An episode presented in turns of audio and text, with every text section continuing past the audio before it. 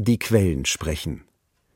Die Verfolgung und Ermordung der europäischen Juden durch das nationalsozialistische Deutschland 1933 bis 1945. Eine dokumentarische Höredition. Teil 6 Deutsches Reich und Protektorat Oktober 1941 bis März 1943. Bearbeitet von Susanne Heim. Manuskript Susanne Heim. Dokument 625 Der Schweizer Konsul Franz Rudolf von Weiß schildert dem Gesandten in Berlin am 28. Oktober 1941 die bedrückenden Verhältnisse der Kölner Juden kurz vor ihrem Abtransport. Bericht Herr Minister, was die Verschickung der Juden nach dem Osten betrifft, möchte ich nicht verfehlen, Ihnen noch Folgendes zu berichten.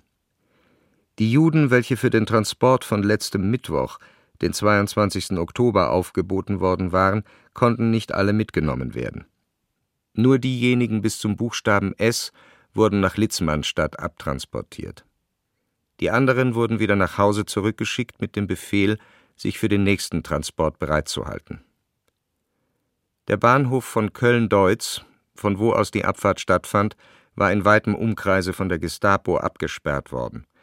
Hier spielten sich an diesem Morgen die traurigsten Szenen ab. Nur ein Bruchteil der abfahrenden Juden konnte ihr auf 50 Kilogramm begrenztes Gepäck mitnehmen, viele unter ihnen mussten ihre Habe zurücklassen. Vor der Abfahrt wurden die Züge noch von SS- und Gestapo-Leuten mit entsicherten Revolvern durchsucht. Zwei Frauen, die Veronal eingenommen hatten, starben, bevor die Züge wegfuhren.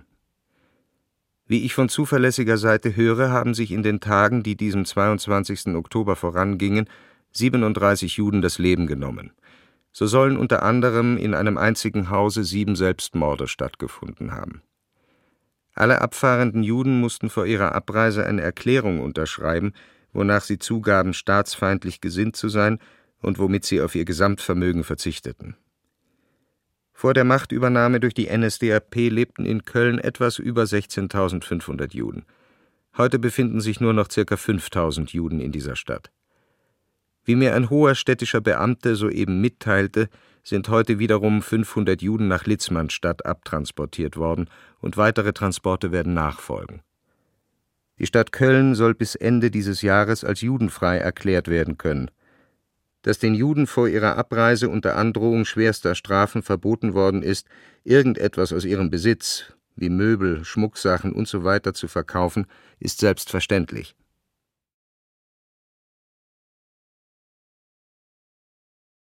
Ich heiße Salome Genin.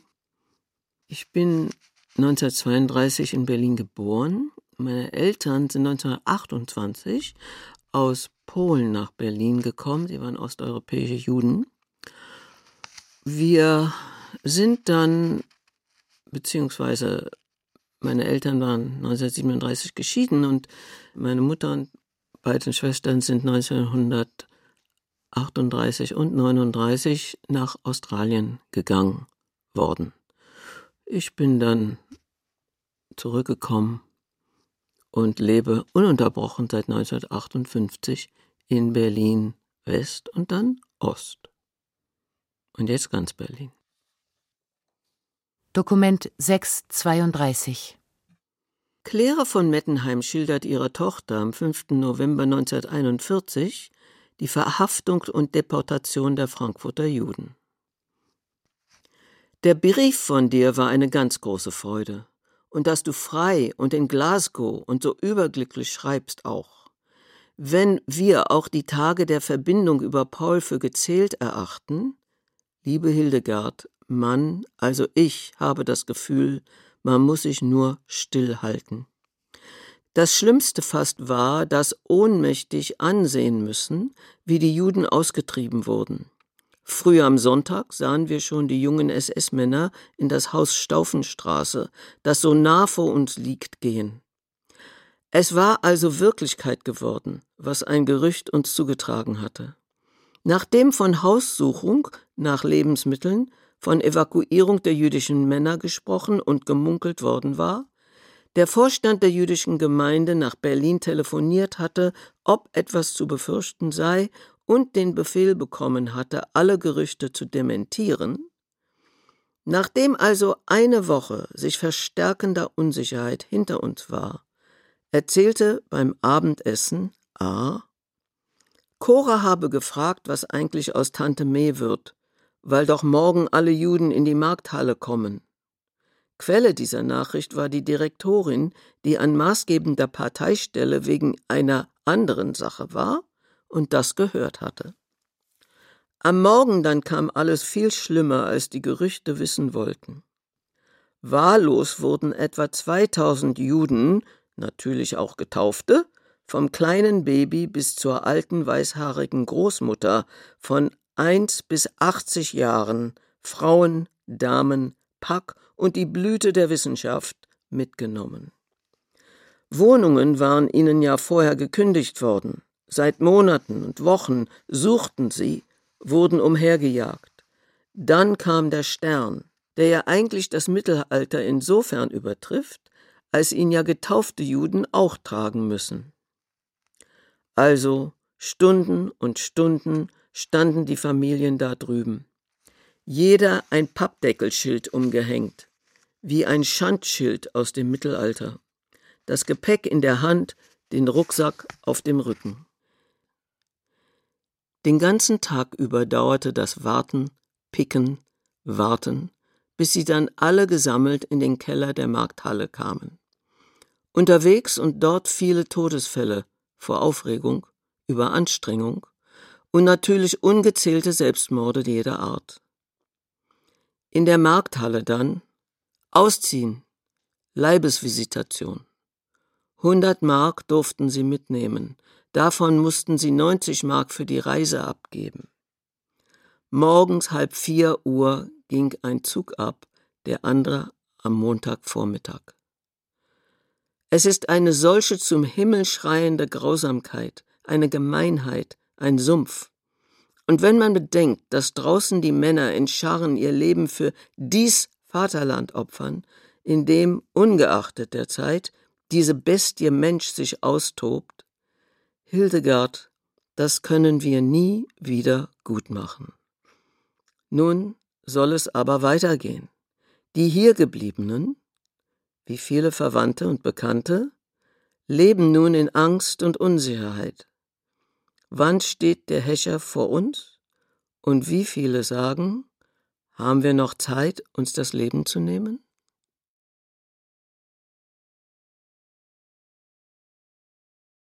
Ich bin äh, Detlef Landgräbe, 1935 geboren, komme aus einer jüdischen Familie in Rheinbeck bei Hamburg und habe als Kind die Verfolgung der Familie erlebt.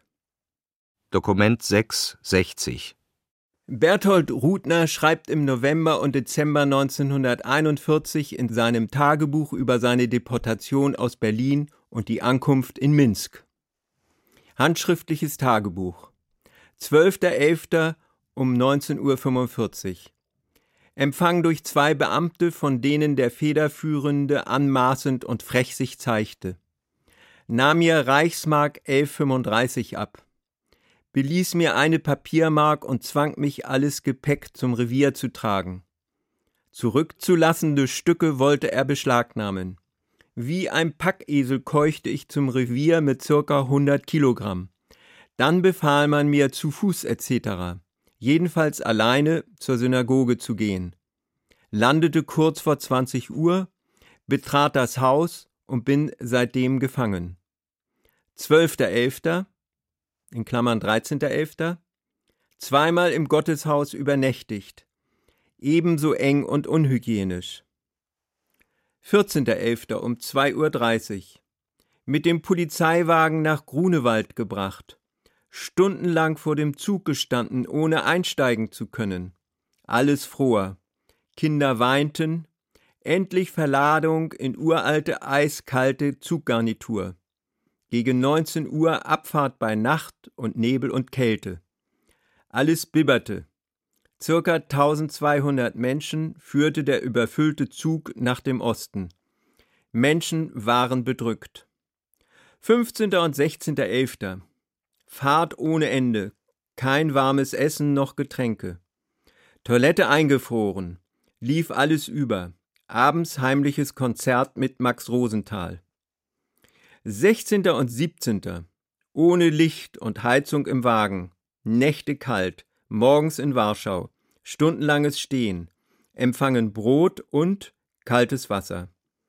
18.11. Morgens in Minsk. Erst nachmittags ausgeladen. Zug der Verfluchten und Erniedrigten zieht ins Ghetto nach 90-stündiger Fahrt. Überfüllt und keine Quartiere. Übernachtung eng aneinander in drei Fluren. Kein Licht, kein Wasser, kein Essen. Hungrig und verdreckt ruht sich eine müde Masse auf dem harten Boden, versucht zu schlafen, schnarcht und knirscht. Aufschreien von Kindern, Weinen und lautes Gerede erfüllt die Luft. Dazu Mitteilungen, die energisch vorgetragen werden. Merken Sie, das Wasser darf nicht getrunken werden, auch nicht zum Zähneputzen etc., weil es seuchenverdächtig ist. Nur abgekochtes Wasser dürfe konsumiert werden. Wer stehle oder das Ghetto verlässt, wird erschossen. In sehr gedrückter Stimmung lagert sich die Masse Mensch und ergibt sich seinem harten Schicksal. 20.11. Austreibung der russischen Juden. 22.11. Wieder ein Begräbnis. Eine alte Frau. Entsetzlicher Zustand. Seit acht Tagen nicht aus Kleidern und Stiefeln. Kein Schlaf. 8.12. Androhung von Genickschüssen, verprügelte Juden, Russen und auch Deutsche, röchelnde Kranke in vielen Nächten. Such is life. Ich habe jetzt meinen Schreibtisch in Wohnstätte und kann zur Not versteckt ein paar Zeilen schreiben.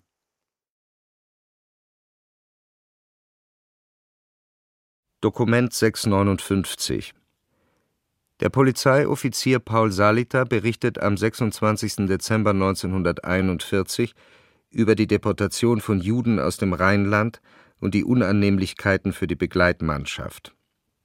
Bericht vertraulich der für den 11.12.1941 vorgesehene Judentransport umfasste 1007 Juden aus den Städten Duisburg, Krefeld, mehreren kleineren Städten und Landgemeinden des rheinisch-westfälischen Industriegebietes. Düsseldorf war nur mit 19 Juden vertreten. Der Transport setzte sich aus Juden beiderlei Geschlechts und verschiedenen Alters, vom Säugling bis zum Alter von 65 Jahren zusammen die Ablassung des Transportes war für 9.30 Uhr vorgesehen, weshalb die Juden bereits ab 4 Uhr an der Verladerampe zur Verladung bereitgestellt waren. Die Reichsbahn konnte jedoch den Sonderzug angeblich wegen Personalmangels nicht so früh zusammenstellen, so dass mit der Einladung der Juden erst gegen 9 Uhr begonnen werden konnte. Auf dem Wege vom Schlachthof zur Verladerampe hatte ein männlicher Jude versucht, Selbstmord durch Überfahren mittels der Straßenbahn zu verüben. Er wurde jedoch von der Auffangvorrichtung der Straßenbahn erfasst und nur leichter verletzt. Er stellte sich anfänglich sterbend, wurde aber während der Fahrt bald sehr munter, als er merkte, dass er dem Schicksal der Evakuierung nicht entgehen konnte. Ebenfalls hatte sich eine ältere Jüdin unbemerkt von der Verladerampe es regnete und war sehr dunkel entfernt, sich in ein naheliegendes Haus geflüchtet, entkleidet und auf ein Klosett gesetzt. Eine Putzfrau hatte sie jedoch bemerkt, so dass auch sie dem Transport wieder zugeführt werden konnte. Die Verladung der Juden war gegen 10.15 Uhr beendet. Kurz vor Konitz riss der Wagen wegen seiner Überlastung auseinander. Auch zerriss das Heizungsrohr.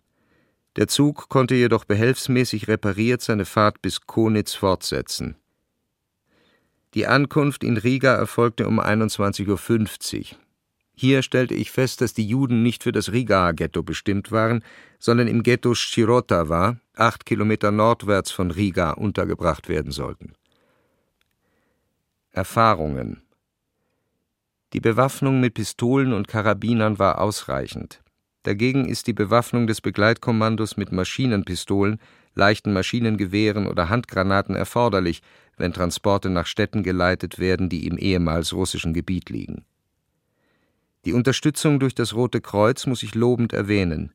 In Bezug auf die Verabreichung von Erfrischungen ist dem Kommando von den in Anspruch genommenen Stationen jede nur erdenkliche Unterstützung zuteil geworden.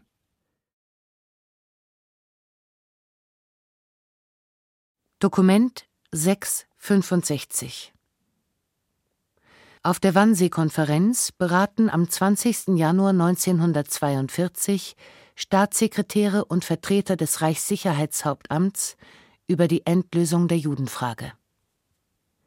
Protokoll Geheime Reichssache Chef der Sicherheitspolizei und des SD SS-Obergruppenführer Heydrich teilte eingangs seine Bestellung zum Beauftragten für die Vorbereitung der Endlösung der europäischen Judenfrage durch den Reichsmarschall mit und wies darauf hin, dass zu dieser Besprechung geladen wurde, um Klarheit in grundsätzlichen Fragen zu schaffen.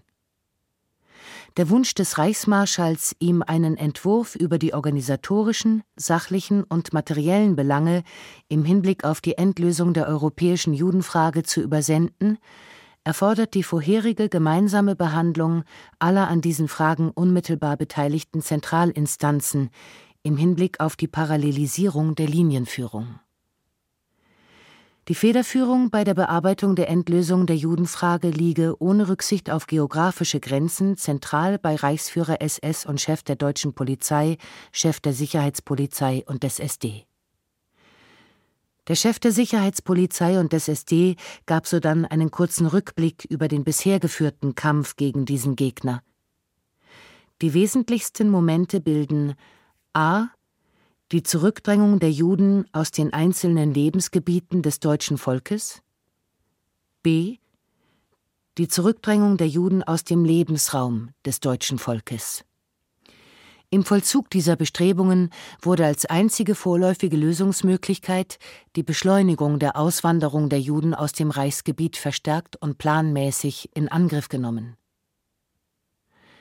Anstelle der Auswanderung ist nunmehr als weitere Lösungsmöglichkeit, nach entsprechender vorheriger Genehmigung durch den Führer, die Evakuierung der Juden nach dem Osten getreten. Diese Aktionen sind jedoch lediglich als Ausweichmöglichkeiten anzusprechen, doch werden hier bereits jene praktischen Erfahrungen gesammelt, die im Hinblick auf die kommende Endlösung der Judenfrage von wichtiger Bedeutung sind. Im Zuge dieser Endlösung der europäischen Judenfrage kommen rund 11 Millionen Juden in Betracht. Unter entsprechender Leitung sollen nun im Zuge der Endlösung die Juden in geeigneter Weise im Osten zum Arbeitseinsatz kommen. In großen Arbeitskolonnen unter Trennung der Geschlechter werden die arbeitsfähigen Juden straßenbauend in diese Gebiete geführt, wobei zweifellos ein Großteil durch natürliche Verminderung ausfallen wird. Der allfällig endlich verbleibende Restbestand wird, da es sich bei diesem zweifellos um den widerstandsfähigsten Teil handelt, entsprechend behandelt werden müssen, da dieser, eine natürliche Auslese darstellend, bei Freilassung als Keimzelle eines neuen jüdischen Aufbaues anzusprechen ist. Siehe die Erfahrung der Geschichte. Im Zuge der praktischen Durchführung der Endlösung wird Europa vom Westen nach Osten durchgekämmt. Das Reichsgebiet, einschließlich Protektorat Böhmen und Mähren, wird, allein schon aus Gründen der Wohnungsfrage und sonstigen sozialpolitischen Notwendigkeiten, vorweggenommen werden müssen. Die evakuierten Juden werden zunächst Zug um Zug in sogenannte Durchgangsghettos verbracht um von dort aus weiter nach dem Osten transportiert zu werden. Mit der Bitte des Chefs der Sicherheitspolizei und des SD an die Besprechungsteilnehmer, ihm bei der Durchführung der Lösungsarbeiten entsprechende Unterstützung zu gewähren, wurde die Besprechung geschlossen.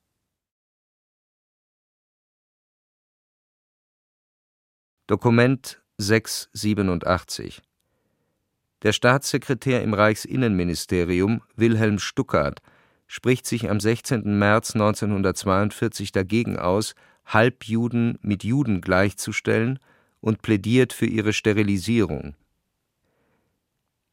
Geheimes Schreiben an den Leiter der Parteikanzlei, den Chef der Sicherheitspolizei und des Sicherheitsdiensts, den Beauftragten für den Vierjahresplan, den Reichsjustizminister, das Auswärtige Amt, den Reichsminister für die besetzten Ostgebiete das Rasse- und Siedlungshauptamt. Betrifft Endlösung der Judenfrage. Die in der Sitzung vom 20. Januar 1942 besprochene Frage, welche Stellung den jüdischen Mischlingen ersten Grades künftig zugewiesen werden soll, gibt mir Veranlassung, die bei der Lösung dieser Frage zu erwägenden Möglichkeiten noch einmal einer Prüfung zu unterziehen, wobei, das bedarf wohl keiner besonderen Betonung, das einzige Kriterium das Interesse des deutschen Volkes sein muss. Es besteht völlige Klarheit und Einmütigkeit darüber, dass jüdisches Blut, auch soweit dessen Träger Halbjuden sind, aus dem deutschen und darüber hinaus aus dem europäischen Blutstrom auszuscheiden, das heißt in erster Linie jede Blutmischung mit Deutschen oder Artverwandten zu verhindern ist. Der einfachste Weg würde sein, die Halbjuden den Juden gleichzustellen und sie in die für Juden gegenwärtig bereits in Gang befindliche Abschiebungsaktion einzubeziehen. Das beabsichtigte Ziel, die völlige Herauslösung aus dem deutschen Volkskörper, würde dadurch in kurzer Frist erreicht sein. Abgesehen von der unten erörterten biologischen und verwaltungstechnischen Seite der Frage zieht eine solche Maßnahme aber eine Reihe von Folgen nach sich, die nicht dem Interesse des deutschen Volkes entsprechen und deshalb bereits jetzt Gegenstand einer ernsten Überlegung sein müssen. Ich möchte hierbei in der Hauptsache folgende Gesichtspunkte herausstellen. Eine Gleichstellung der Halbjuden mit Juden wird zweifellos die Frage nach Ausnahmen aufwerfen. In diesem Zusammenhang ist auch die Tatsache nicht zu übersehen, dass der Führer bisher 300 Geltungsjuden mit Halbjuden gleichgestellt hat. Es wäre mit der Bedeutung einer Führerentscheidung unvereinbar, wenn diese Personen nun wieder durch eine generelle Regelung zu Juden gestempelt würden. Andererseits widerspräche es den einfachsten rassepolitischen Erwägungen, wenn man diese Personen künftig von den neuen Maßnahmen ausnehmen würde, während die Halbjuden, die nie als Juden gegolten haben, also von vornherein rassisch günstiger eingeordnet waren, nunmehr dem Judentum zugeordnet würden. Von nicht zu unterschätzender Bedeutung ist auch die psychologisch-politische Rückwirkung. Jeder Halbjude hat einen vollarischen Ahnenstamm mit verzweigten Verwandtschafts- und Freundschaftsverhältnissen in deutschblütigen Kreisen. Ich halte es daher wenigstens für die Dauer des Krieges, auch aus psychologischen Gründen, für durchaus unerwünscht, Halbjuden in dieser Form zu behandeln. Die erfahrungsgemäß gute Intelligenz und Erziehung in Verbindung mit ihrer germanischen Erbmasse machen die Halbjuden außerhalb des deutschen Volkes zu geborenen Führern, damit aber auch zu gefährlichen Feinden. Ich habe hiergegen vom Standpunkt des deutschen Interesses aus so starke Bedenken, dass ich das natürliche Aussterben der Halbjuden innerhalb des Reichsgebiets vorziehe. Was die von den Halbjuden ausgehende biologische Gefahr anbetrifft, darf ich auf meinen Vorschlag der Sterilisation aller nicht schon aus anderen Gründen unfruchtbaren Mischlinge ersten Grades verweisen. Diese Sterilisation würde jeden rassenbiologisch zwingenden Grund zu einer anderen Behandlung der Mischlingsfrage überhaupt entfallen lassen. Die Abschiebung würde ein außerordentliches Maß von Verwaltungsarbeit mit sich bringen, das sich meines Erachtens während des Krieges schon von selbst verbietet, die Abschiebung würde nicht nur eine individuelle Prüfung aller Mischlinge notwendig machen, sondern es wird nach der negativen Entscheidung mit einer außerordentlich hohen Zahl von Befreiungsanträgen zu rechnen sein. Demgegenüber würde die Sterilisation einen im Wesentlichen schematischen Vorgang darstellen, von dem ein großer Teil der Mischlinge ersten Grades aus natürlichen Gründen nicht einmal erfasst zu werden brauchte. Das Problem der deutsch-jüdischen Mischehen wird man, um auch hier eine Abschiebung deutschen Blutes grundsätzlich zu verhindern, zweckmäßigerweise dadurch lösen, dass man den Ehepaaren die Möglichkeit einer freiwilligen Scheidung in einem vereinfachten Verfahren gibt. Es ließe sich letzten Endes auch rechtfertigen, diese Entscheidung nicht allein der privaten Initiative zu überlassen, sondern den staatlichen Zwang einzuschalten, also die Scheidung entweder auf Antrag des Staatsanwaltes oder Kraft Gesetzes auszusprechen.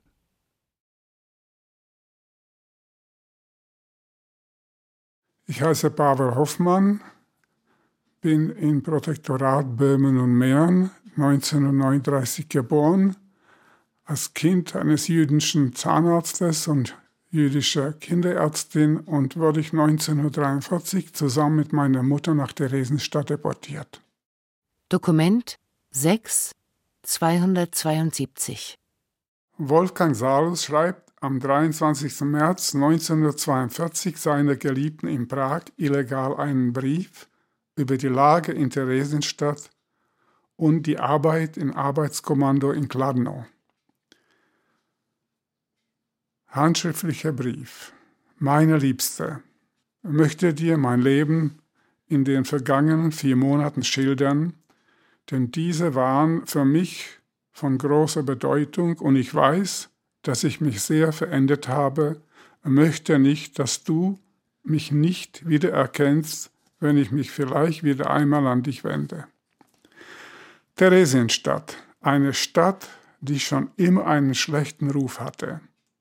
Das Blut von Generationen von Häftlingen ist in den hässlichen roten Backsteinmauern der Festung geronnen und innerhalb der Mauern liegt eine kleine Stadt aus Kasernen, Militärgebäuden, Reitanlagen, Offiziersvillen, Feldwebehäusern und Baracken. Das Ganze wird von Polizisten, SS-Männern, Wehrmachtssoldaten, Regierungshäftlingen und Politischen überflutet, in grünen tschechoslowakischen Uniformen mit dem roten oder blauen Dreieck auf Brust und Rücken beziehungsweise den ominösen gelben Stern. Und dann die Juden, Greise, die sich an Stücken die Hand schleppen, über 80 Jahre alte Weiber mit zerzausten, kurzgeschnittenen grauen Haaren, Kranke auf Tragen, Kinder.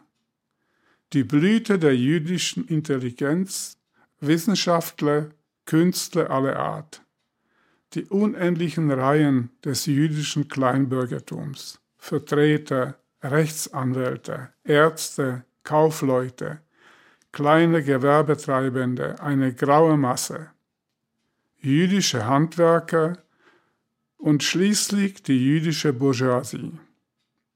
Sie alle werden zu Hunderten in den Kasernen gefangen gehalten, Frauen und Männer getrennt, zerrissen Familien, Treffen von Familienmitgliedern sind sehr kompliziert, Zusammenkünfte ganzen Familie beinahe unmöglich.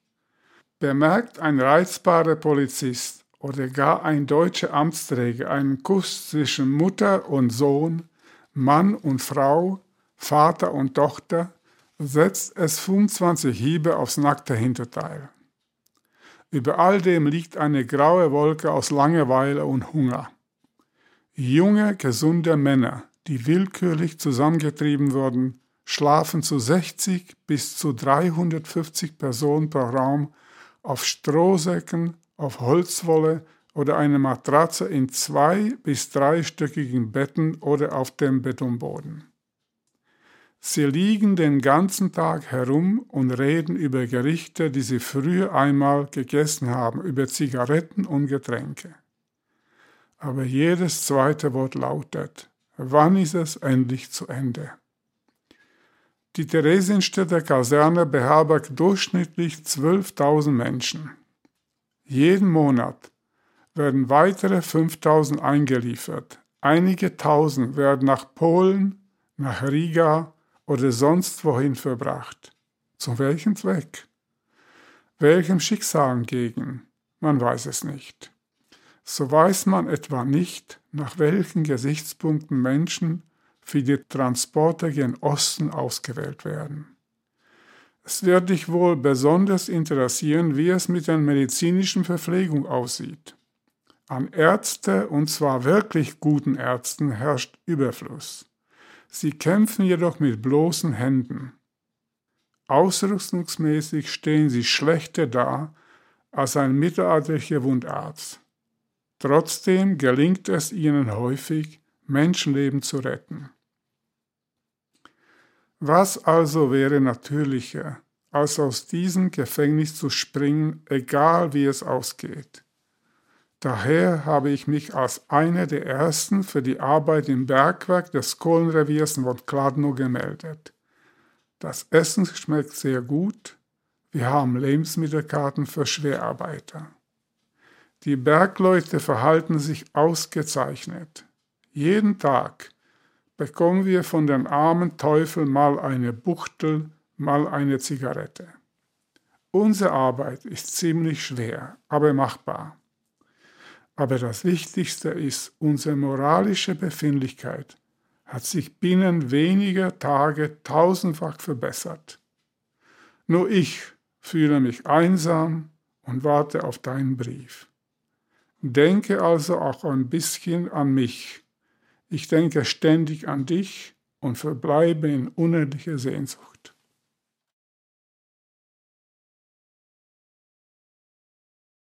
Ich bin in einer kleinen Stadt Siegburg in der Nähe von Bonn geboren in 1929. Und wir wohnten in Siegburg bis 1938.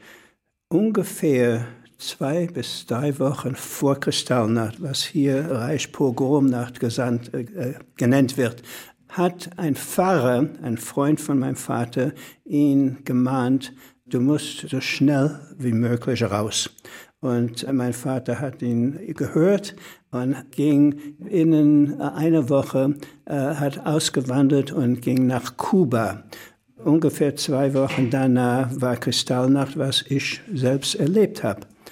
Wir sind dann kurz nach Kristallnacht äh, von Deutschland ausgewandert. Ich und meine Schwester gingen nach England mit dem Kindertransport und in, im März 1940 äh, kamen wir alle nach Amerika und mit Gottes Hilfe sind wir, haben wir das erlebt.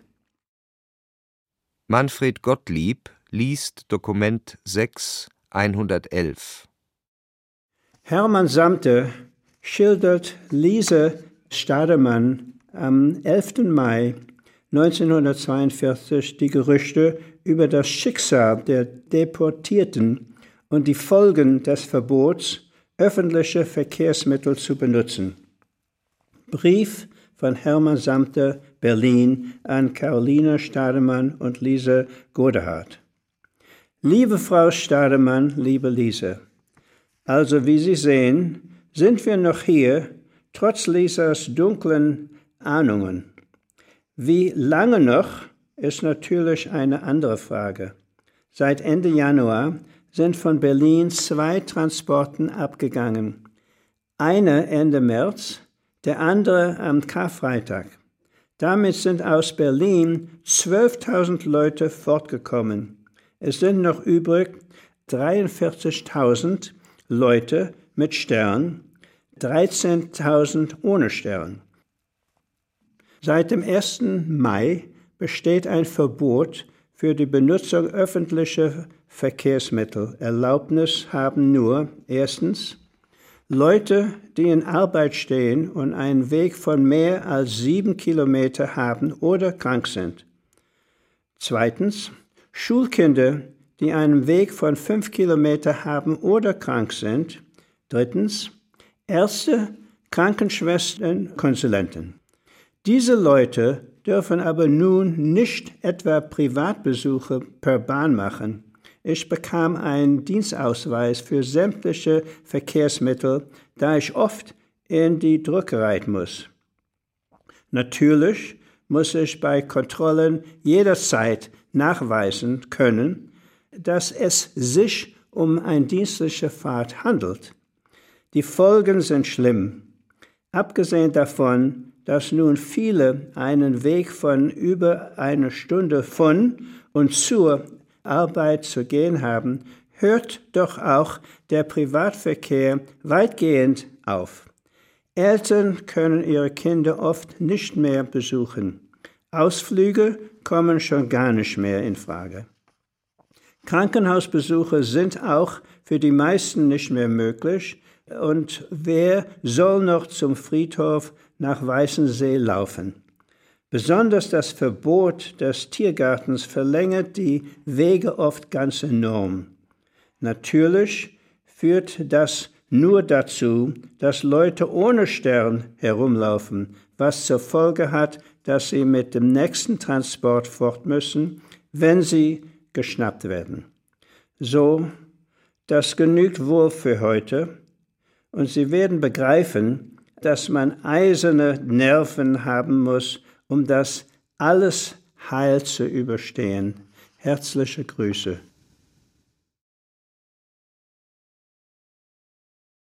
Dokument 6 116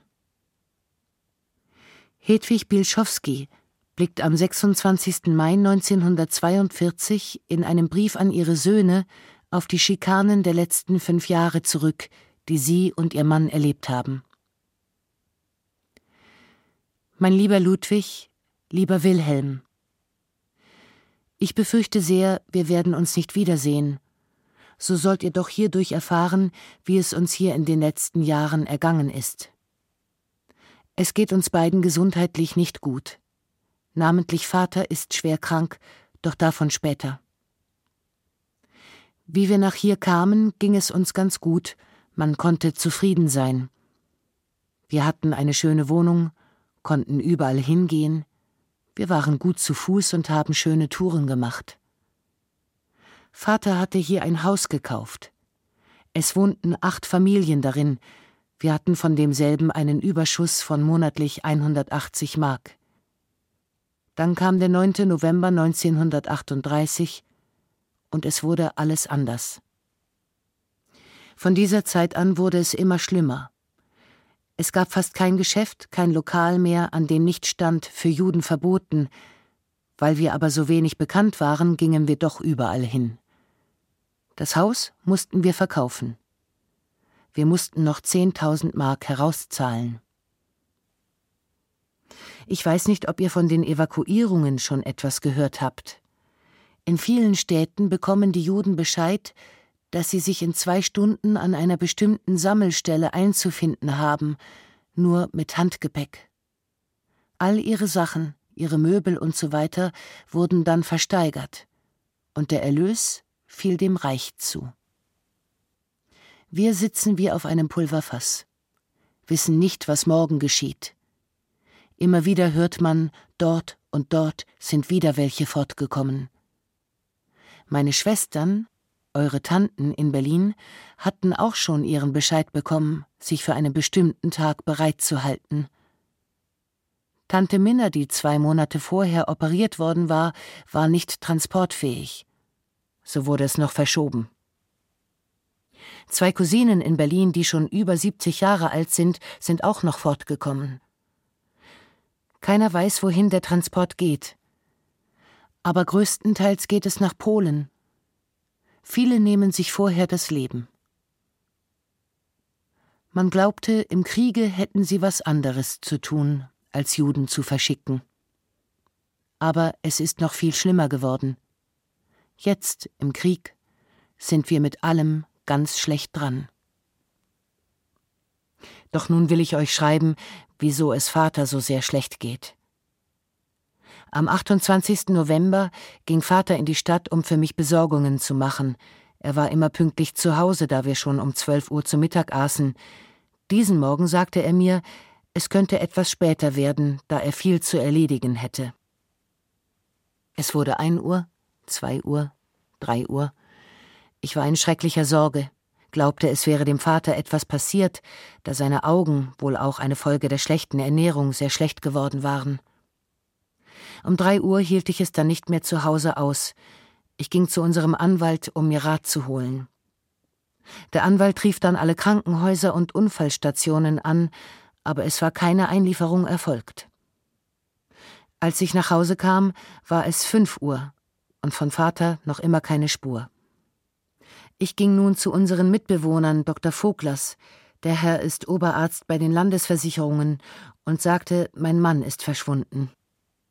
Dr. Vogler fuhr dann noch spät zum Polizeipräsidium und dort erfuhr er, dass Vater von der Gestapo verhaftet sei. Am nächsten Tage ging ich zur Gestapo.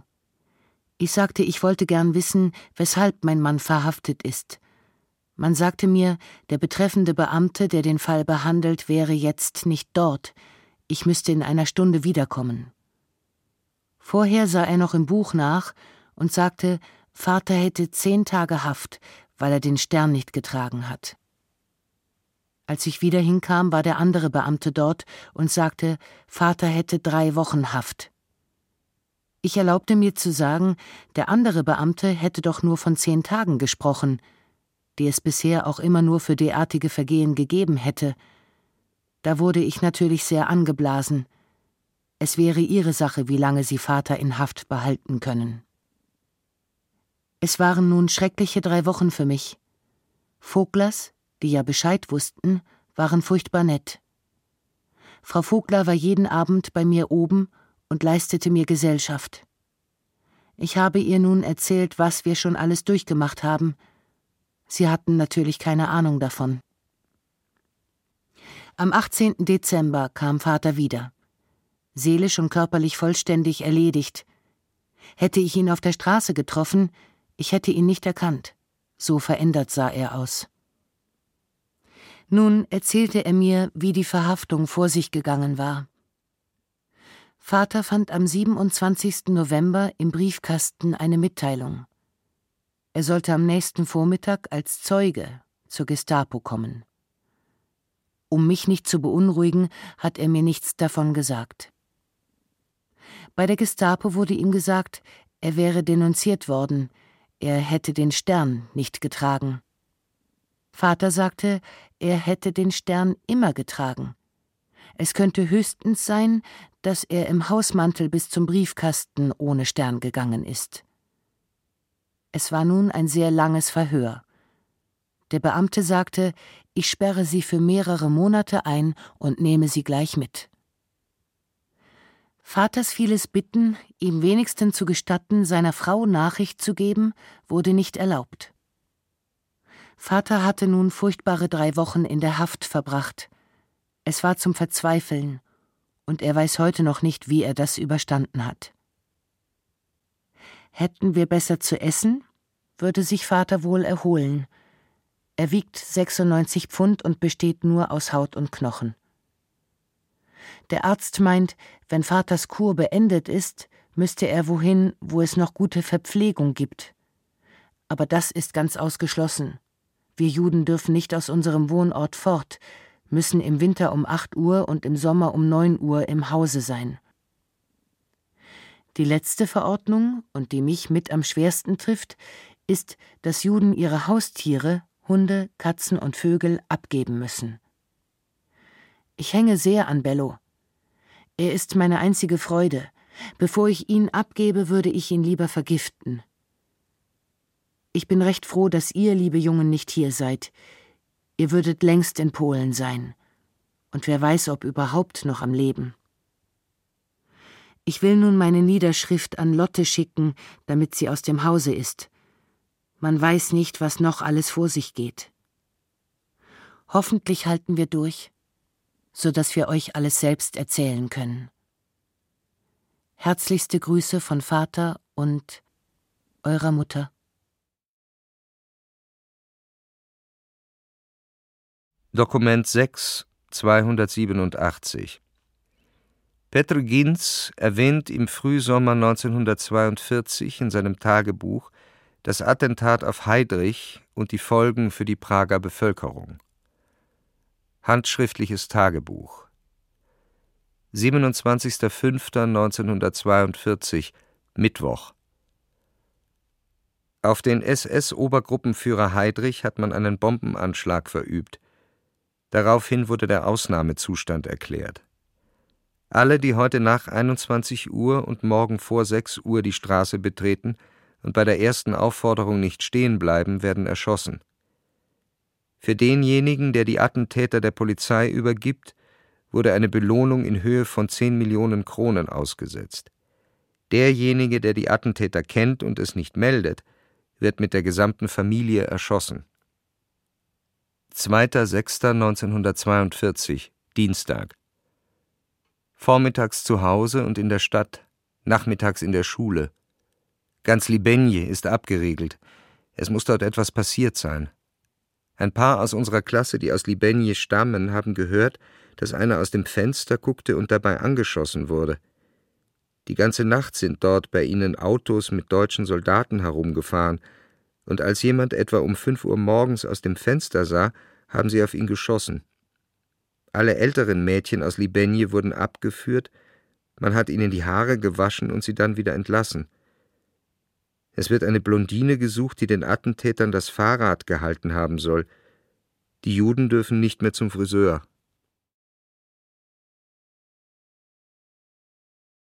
Mein Name ist Hans Herzberg, geboren am 4. November 1921 in Hannover.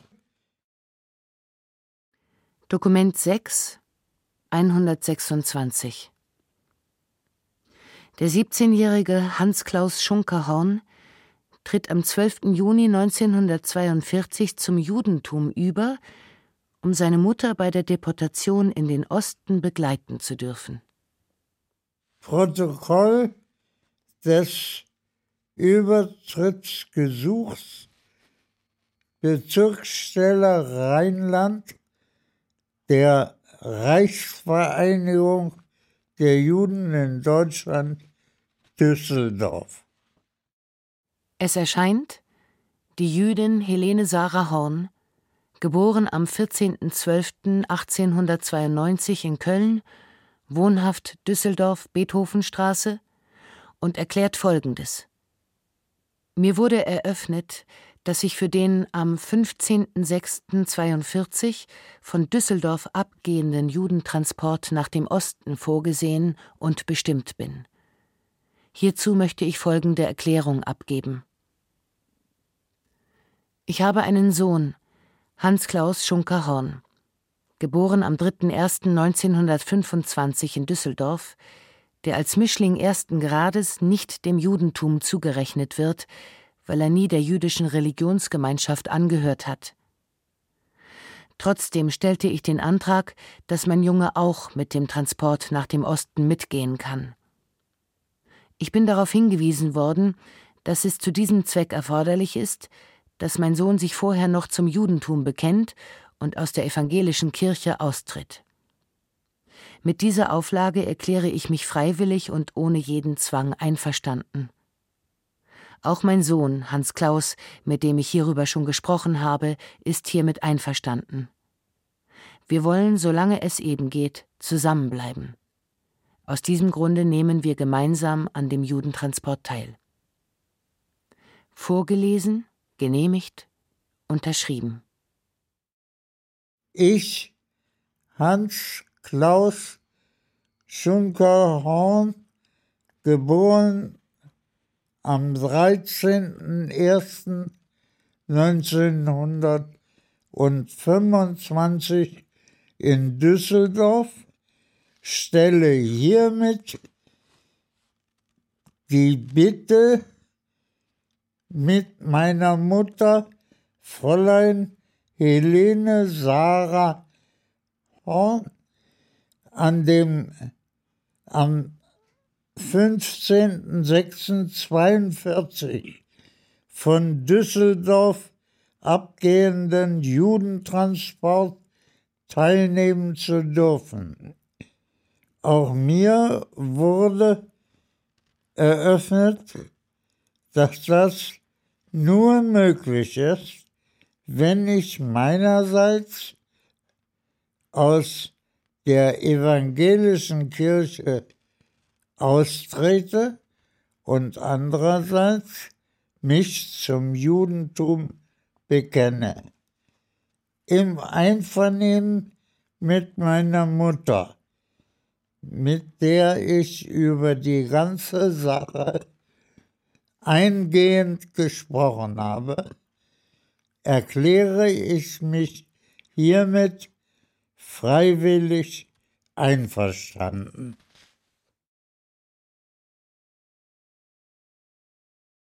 Dokument 6 297 Der Ältestenrat von Theresienstadt veröffentlicht am 3. Juli 1942 Vorschriften, Verbote und Strafandrohungen für die Ghettobewohner. Bekanntmachung geltende Gebote und Verbote. Erstens Angehörige der Lagerkommandantur, der SS, der Regierungsgendarmerie wie überhaupt jeder deutsche Uniformträger ist zu grüßen. Männliche Ghettoinsassen nehmen die Mütze ab, Frauen verneigen sich. Marschierende Arbeitergruppen haben ohne Kommando die Mütze abzunehmen. Verstöße gegen die Anordnung werden in Hinkunft mit zehn Stockhieben bestraft. Zweitens. Die Ghettoinsassen müssen schärfste Disziplin und alle Vorschriften des Ältestenrates und seiner Organe im Interesse der Gesamtheit als auch im eigensten Interesse genauest befolgen. Drittens. Die Kaserne darf von keinem Ghettoinsassen ohne schriftliche Erlaubnis verlassen werden. Flucht oder Fluchtversuch wird mit dem Tode bestraft. Viertens. Eigenmächtige Übersiedlung innerhalb und auch außerhalb der Kaserne ist verboten. Fünftens. In den Unterkunftsräumen, auf den Gängen, in den Waschräumen, in den Aborten ist auf peinlichste Reinlichkeit zu achten. Sechstens. Jeder Ghettoinsasse hat morgens die Pflicht, seine Bettstelle nach gründlicher Reinigung in Ordnung zu bringen. Jedes Zimmer muss sauber ausgekehrt, gelüftet und in Ordnung gebracht werden. Siebtens. Ghettoinsassen, die sich in Kolonnen auf Arbeit begeben, dürfen ihre Kolonne nicht verlassen und haben sich während des Marsches durch die Stadt geziemend zu benehmen. Der Kolonnenleiter ist für die Einhaltung dieser Vorschrift verantwortlich. Achtens. Jeder Ghettoinsasse muss seine Bürgerlegitimation, Ausweispapier, ständig bei sich tragen. Neuntens. Jeder Ghettoinsasse muss ständig den Judenstern fest angenäht tragen. Ghettoinsassen, welche ohne Hemd draußen arbeiten, müssen den Judenstern mit Stecknadeln auf der Hose anbringen und ihn sofort entfernen, sobald sie den Rock mit dem Judenstern anlegen. Zehntens. Nach 22 Uhr ist der Aufenthalt auf dem Hofe und am Gange nicht gestattet. Elftens. Der Eintritt zu den Küchen ist nur den Befugten gestattet. Zwölftens. Verunreinigung des Hofes, besonders durch Spucken, ist strengstens verboten. Dreizehntens. Das Ausschütten glühender Asche in die Müllkästen ist verboten. Vierzehntens.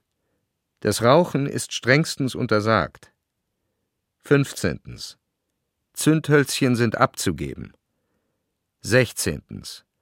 Abzugeben sind Geld und Briefmarken, Musikinstrumente, Lichtbildgeräte, Belichtungsmesser, Messinstrumente aller Art, Medikamente aller Art, Haus- und Taschenapotheken, Drogen, Zahnpasta, Parfüme, Haarwasser, Hautcreme, Zigaretten, Zigarren, Tabak, Konserven aller Art, Kunstgegenstände aller Art, Schmuck außer Eheringen, Uhren aus Edelmetall und sonstige Gegenstände aus Edelmetall, Tee aller Art. 17. Männer haben die Haare bis auf drei Millimeter, Frauen bis auf einen Herrenschnitt gekürzt zu haben. 18. Mit Wasser ist zu sparen. 19. In den Büros ist mit Papier zu sparen. 20. Alle Ghettoinsassen werden nachdrücklichst darauf aufmerksam gemacht, dass Arbeitseinteilungen nur im Wege der Einsatzstellen durch die Arbeitszentrale oder Personalkanzlei erfolgen. Beschäftigungen, die ohne Anweisung der Arbeitszentrale respektive Personalkanzlei ausgeübt werden, sind nicht zulässig und sich daraus ergebende Folgen, wie zum Beispiel Brotration für Nichtarbeitende, hat jeder Einzelne sich selbst zuzuschreiben 21. Jede direkte oder indirekte Absendung von Zuschriften aus dem Ghetto wird standgerichtlich mit dem Tode bestraft. Sämtliche Schreibmaterialien sind abzugeben.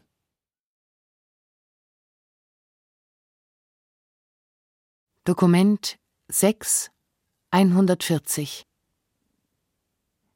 Camilla Hirsch aus Wien schildert ihre Verhaftung am 10. Juli 1942 die Zustände im Sammellager Malzgasse und ihre Deportation nach Theresienstadt. Handschriftliches Tagebuch am 10. Juli 1942, halb fünf Uhr morgens, heftiges Läuten, dann ohrenbetäubendes Klopfen an der Wohnungstüre. Ich fahre aus dem Schlaf auf, öffne. Zwei Ordner stehen draußen. Sie sind geharnischt, unfreundlich eingestellt. Von der Kultusgemeinde, sagen sie. Kommen Sie uns auszuheben, dann sagen Sie es gleich. Jawohl. Rasch einpacken. Der Wagen wird gleich da sein. Wir beginnen zu packen. Von 17 an der Zahl müssen neun das Haus verlassen. Darunter zwei 86-jährige Frauen und Herr Dürrheim, ein schwerkranker Mann, der seit mehr als zwei Jahren das Bett hüten muss.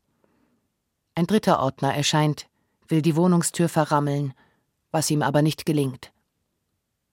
Wir sind gefangen, dürfen weder mit jemand sprechen noch schreiben. Meine Schwester Annie kommt wie alle Tage um acht Uhr zu mir. Sie darf nicht mehr herein. Durch das Guckloch sage ich ihr Lebewohl, darf ihr nicht einmal das Brot geben, das ihr gehört. Ein Koffer und ein Schlafsack. Das ist alles, was wir mitnehmen dürfen. Und dann noch etwas Handgepäck. Sie schlagen uns vor, einen Wagen zu mieten und das Gepäck darauf zu verladen. Wir tun es und machen uns auf den Weg. Die zwei Frauen von 86 und Herr Dürrheim werden auf den Wagen gehoben, den ein Schimmel zieht. Unser Gepäck wird verstaut. Dann gehen wir zu zweit in einem Zug, eskortiert von den drei Ordnern. Es geht in die Malzgasse 16, dem früheren Altersheim. Nach den Aufnahmeformalitäten, wobei ein jeder eine Transportnummer angehängt bekommt und Geld abliefern muss, gelangen wir in einen großen Saal. Hier sitzen bereits einige dreißig Personen auf Matratzen rings an den Wänden. Diese Nacht war die schrecklichste meines Lebens. Wir liegen angekleidet auf einer Matratze zu zweit dicht nebeneinander. Zwischen den Matratzen ist kaum Platz für eine Stecknadel. Neben mir habe ich die Freundin, die ich nicht stören will, auf der anderen Seite ringe ich mit den genagelten Stiefeln meines Nachbarn, der sich mir durchaus auf die Stirn setzen will. Mit dem Knie stoße ich einen anderen Stiefel weg, der einem Dritten gehört. Entsetzlicher Lärm vom Hof aus. Ein Lastauto nach dem anderen rast heran. Menschen und Gepäck werden ausgeladen. Die Koffer türmen sich. Mit schriller Stimme, ohne Rücksicht auf Schlafende, werden Befehle erteilt. Man nimmt uns den Heimatschein ab, schleudert ihn auf den Fußboden. Dann das restliche Geld. Ich lege es auf den Tisch. Man verlangt auch die kleinen Münzen. Ich streue sie hin. Wir sind keine Reichsangehörigen mehr. Auf der Kennkarte erhalten wir den Vermerk evakuiert.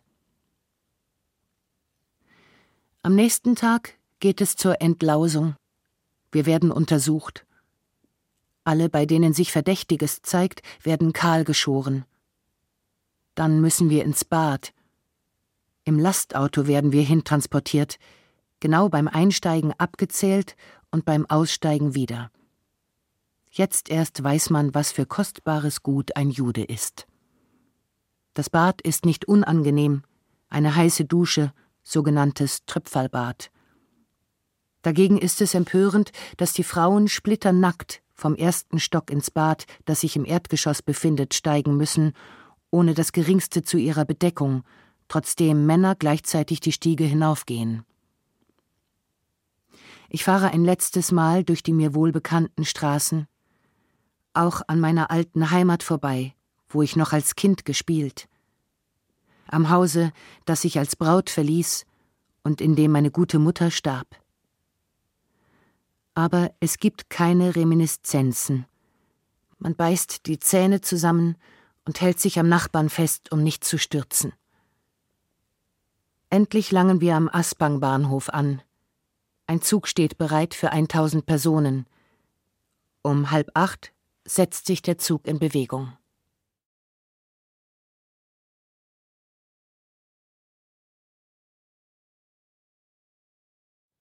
Dokument 6 160 Richard Lichtheim von der Zionistischen Weltorganisation leitet am 30. August 1942 einen Bericht über den Massenmord und die Enttäuschung polnischer Juden über das Ausbleiben von Racheaktionen weiter. Genf Schreiben an Dr. Lauterbach Vor kurzer Zeit kam ein Herr direkt aus Polen und berichtete über Pogrome in Lemberg und über die Verhetzung der polnischen Bevölkerung bzw. über deren unfreundliches Benehmen gegenüber der dort ansässigen Judenheit. Gestern kam wieder eine Person direkt aus Polen, Aria, eine sehr vertrauenswürdige und bekannte Persönlichkeit, und berichtete Folgendes. Das Warschauer Ghetto ist in Liquidation begriffen. Es werden Juden ohne Unterschied von Alter und Geschlecht aus dem Ghetto gruppenweise weggenommen, erschossen.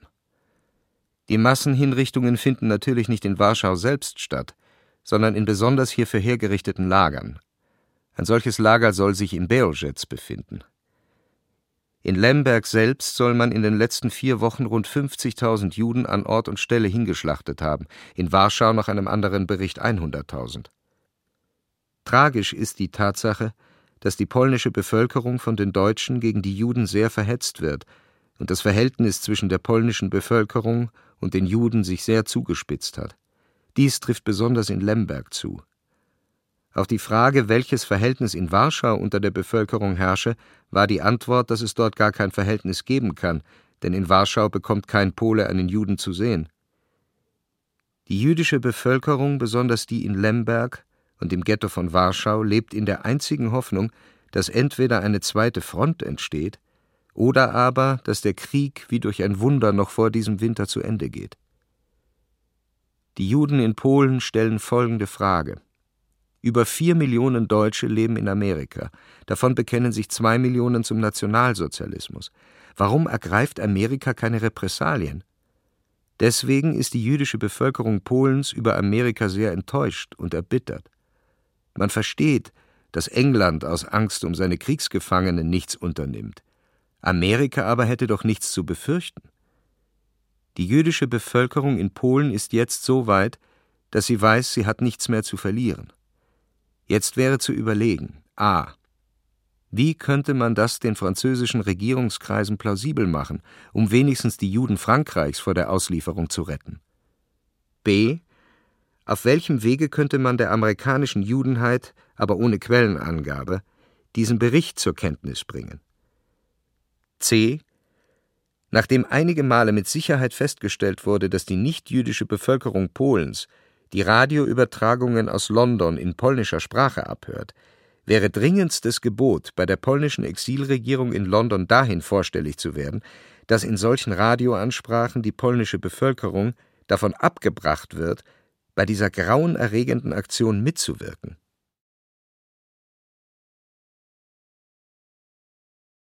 Also ich bin Kurt Roberg, ich bin in Celle bei Hannover geboren, 1924 und ich wohnte 14 äh, Jahre in Celle, musste dann auswandern nach der Kristallnacht und äh, wanderte aus nach äh, Holland. Ich lebte dann in Holland bis 1941 nach der Invasion der Deutschen und versuchte dann nach Amerika zu kommen. Und äh, kam dann äh, im März 41 äh, über Berlin, Paris und Lissabon nach Amerika. Und die Reise dauerte fast vier Monate. Dokument 6 163 Die 89-jährige Hermine Lesser aus Berlin schreibt am 9. September 1942, kurz vor ihrer Deportation nach Theresienstadt, ihrer in den Niederlanden lebenden Enkelin. Es ist ein handschriftlicher Brief.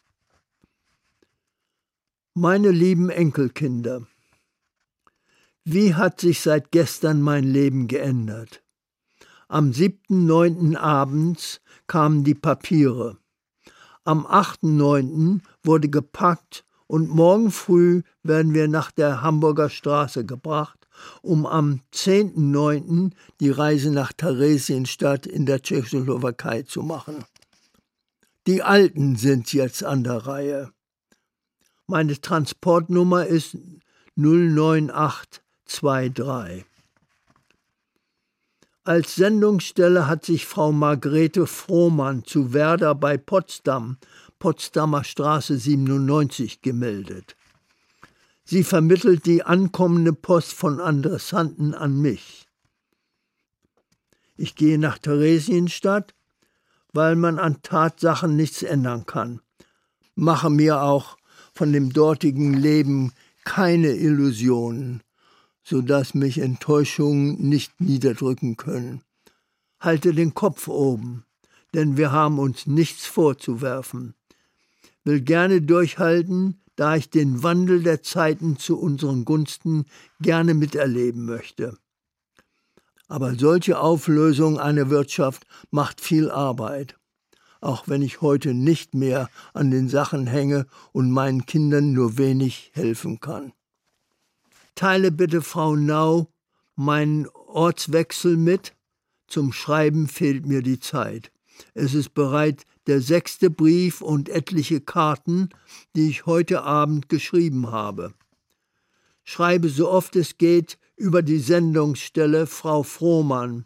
Ich werde nur selten antworten können, da ein Schreibverbot besteht und ich, wenn es mal gehen sollte, an Dörle und Ada denken muss. Aus Buenos Aires kam kein weiterer Brief als der vom 18.05. geschrieben, und auch aus Berlin warte ich lange auf Nachricht. Dies wird bei meinem Ortwechsel noch viel schlimmer sein, denn die Post war meine größte Freude. Herzlichste Grüße an euch und unseren Jan Joost von eurer Großmutter.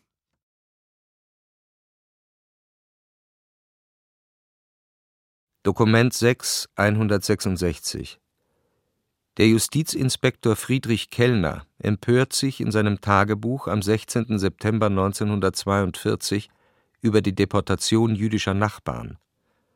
Handschriftliches Tagebuch In den letzten Tagen sind die Juden unseres Bezirkes abtransportiert worden. Von hier waren es die Familien Strauß und Heinemann. Von gut unterrichteter Seite hörte ich, dass sämtliche Juden nach Polen gebracht und dort von SS-Formationen ermordet würden.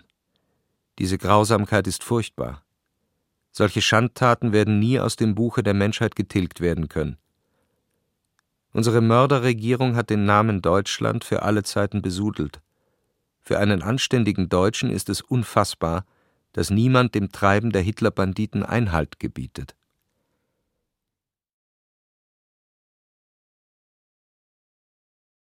Dokument 6 171 Reichsaußenminister Ribbentrop gibt am 24. September 1942 Anweisungen, die Deportation der Juden aus verschiedenen europäischen Ländern zu beschleunigen.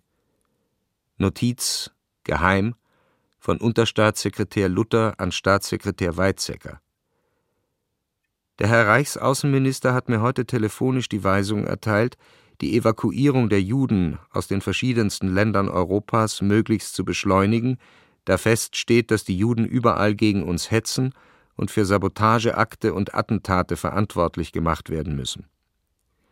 Nach einem kurzen Vortrag über die im Gange befindliche Judenevakuierung aus der Slowakei, Kroatien, Rumänien und den besetzten Gebieten hat der Herr Reichsaußenminister angeordnet, dass wir nunmehr an die bulgarische, die ungarische und die dänische Regierung mit dem Ziel, die Judenevakuierung aus diesen Ländern in Gang zu setzen, herantreten sollen. Bezüglich der Regelung der Judenfrage in Italien hat sich der Herr Reichsaußenminister das Weitere selbst vorbehalten. Diese Frage soll entweder in einem Gespräch zwischen dem Führer und dem Duce oder zwischen dem Herrn Reichsaußenminister und dem italienischen Außenminister Grafen Ciano persönlich besprochen werden hiermit Herrn Staatssekretär von Weizsäcker mit der Bitte um Kenntnisnahme vorgelegt. Die von uns zu unternehmenden Schritte werden jeweils Ihnen vorher zur Genehmigung vorgelegt werden.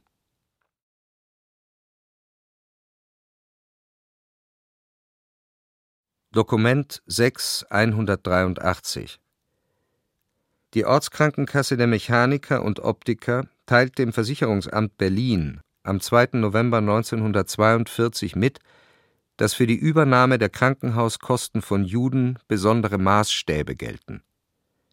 Betrifft Mitglied Inge Sarah Sperling, geboren 23.07.1826. Die Kasse lehnt nach wie vor eine Kostenübernahme für die Zeit vom 15.07. bis 27.07.1942 ab.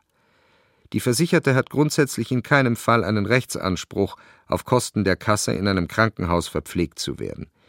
Die ärztliche Behandlung ist durch Aushändigung eines Krankenscheines aufgrund der mit den Ärzten geschlossenen Verträge sichergestellt. Im Übrigen ist festzustellen, dass die Juden der ganzen Welt gegen das Deutsche Reich im Krieg stehen und die hier in Deutschland Lebenden zwangsläufig der Arbeit zugeführt wurden. Es ist somit ein anderer Maßstab an die Beurteilung der mit den Juden zusammenhängenden Fragen anzulegen als bei deutschen Volksgenossen, schon weil der prozentuale Anteil der Juden an Kranken besonders hoch ist.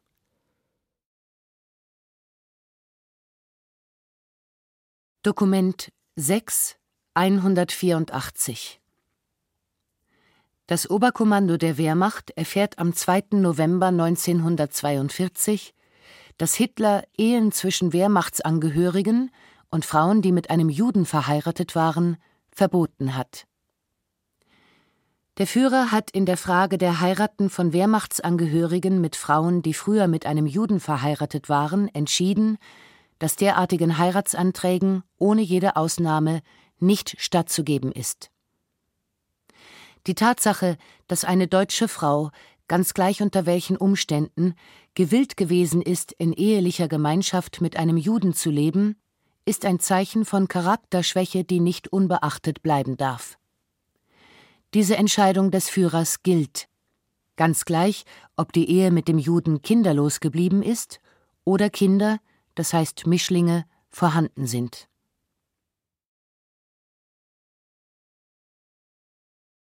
Mein Name ist Horst Selbiger. Ich wurde als Kind durch die Nürnberger Gesetze verfolgt. Meine Wurzeln sind jüdisch. Dokument 6 231 Irma Salomon schildert Eva Noack Anfang März 1943 wie sie bei ihrem Fluchtversuch während der Fabrikaktion in Berlin verletzt wurde und macht sich Sorgen um ihren Mann. Handschriftliche Briefe vom 1.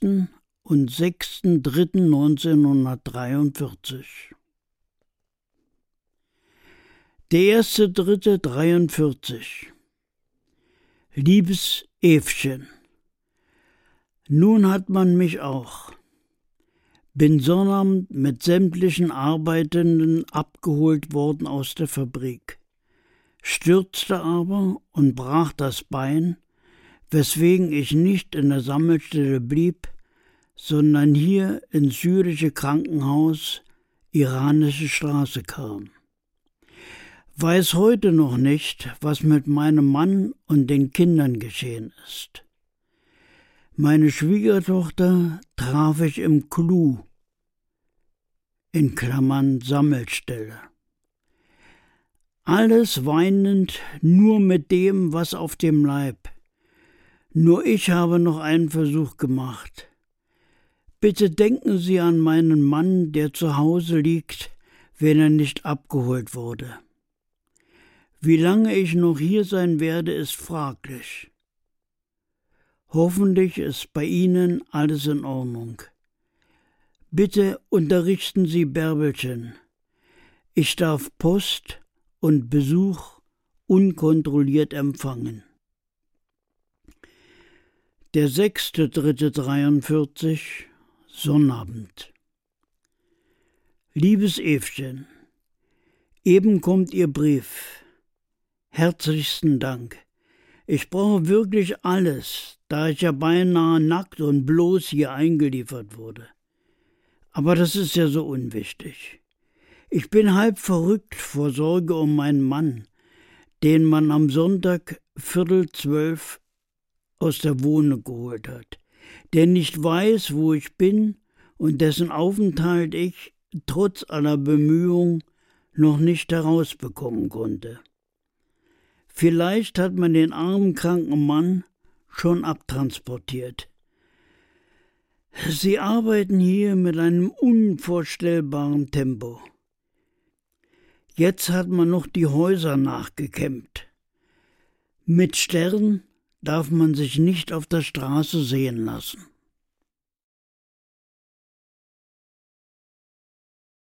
Dokument 6 328 Marta Richterowa schildert im Frühjahr 1943 rückblickend die Lage der aus Theresienstadt deportierten Juden im Rigaer Ghetto. Handschriftlicher Brief Liebe Heda, Stanja und Rodicek, ich habe die Gelegenheit bekommen, euch wieder zu schreiben. Ich will euch allen kurz beschreiben, wie es hier aussieht. Es ist nur ein Ausschnitt, im Detail kann ich es nicht schildern. Der Zug mit den Transporten hielt in einem Vorort an, etwa acht Kilometer von Riga entfernt. Der Güterbahnhof Riga Szczyratava war zwölf Kilometer von Riga entfernt. Wir stiegen aus und die SS wütete mit Revolvern in der Hand.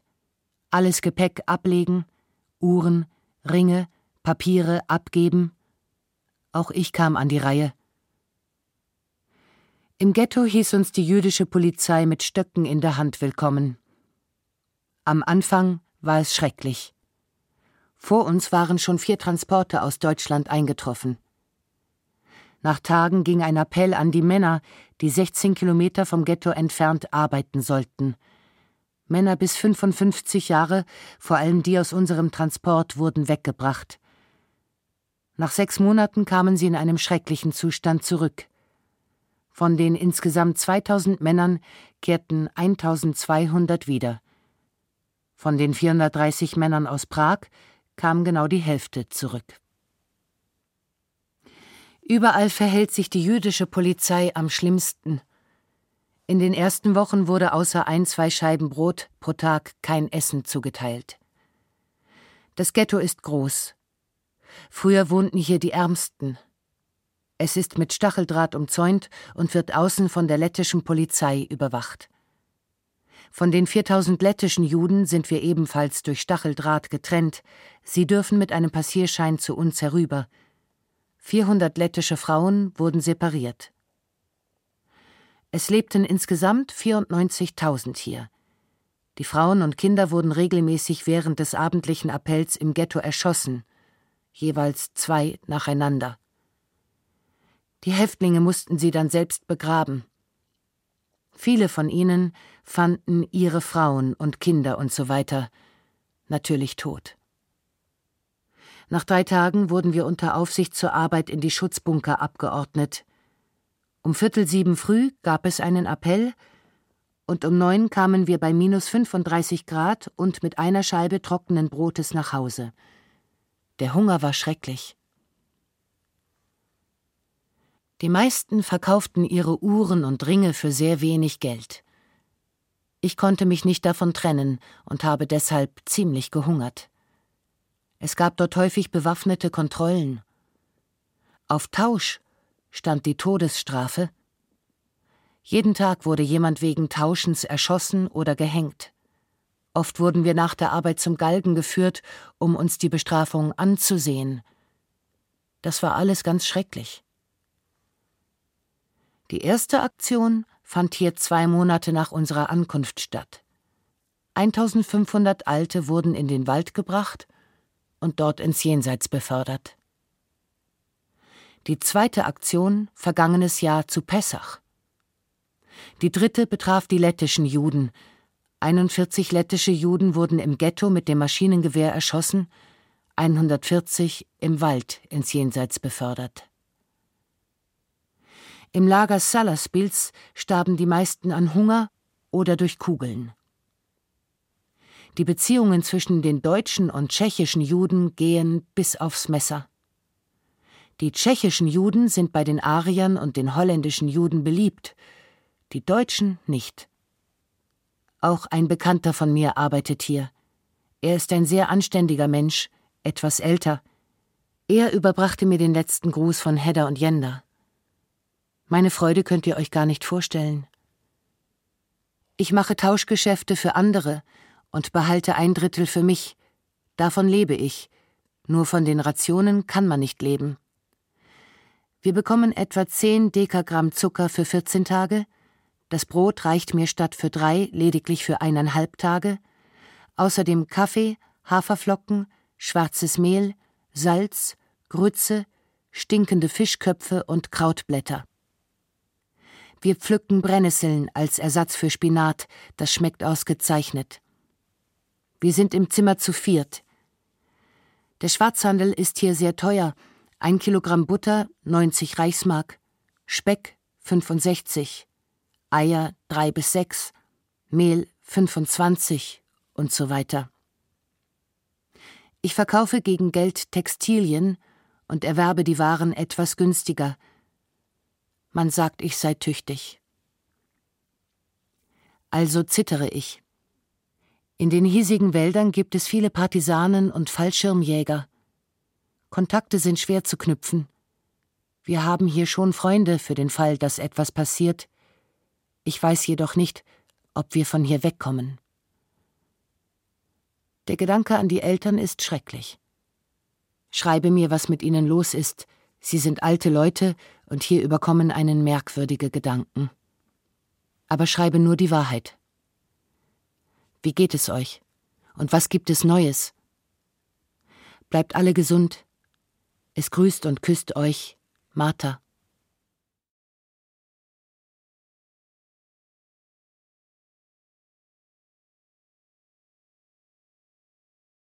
Die Quellen sprechen. Die Verfolgung und Ermordung der europäischen Juden durch das nationalsozialistische Deutschland 1933 bis 1945. Eine dokumentarische Höredition. Teil 6 Deutsches Reich und Protektorat Oktober 1941 bis März 1943. Bearbeitet von Susanne Heim. Manuskript Susanne Heim mit Wiebke Puls, Michael Rotschopf und den Zeitzeugen Salomea Genin, Manfred Gottlieb, Hans Herzberg, Pavel Hoffmann, Detlef Landgrebe, Kurt Roberg, Horst Selbiger. Ton und Technik Susanne Herzig, Christian Schimmöller, Peter Kainz, Fabian Zweck. Assistenz Stefanie Ramp. Regie Ulrich Lampen.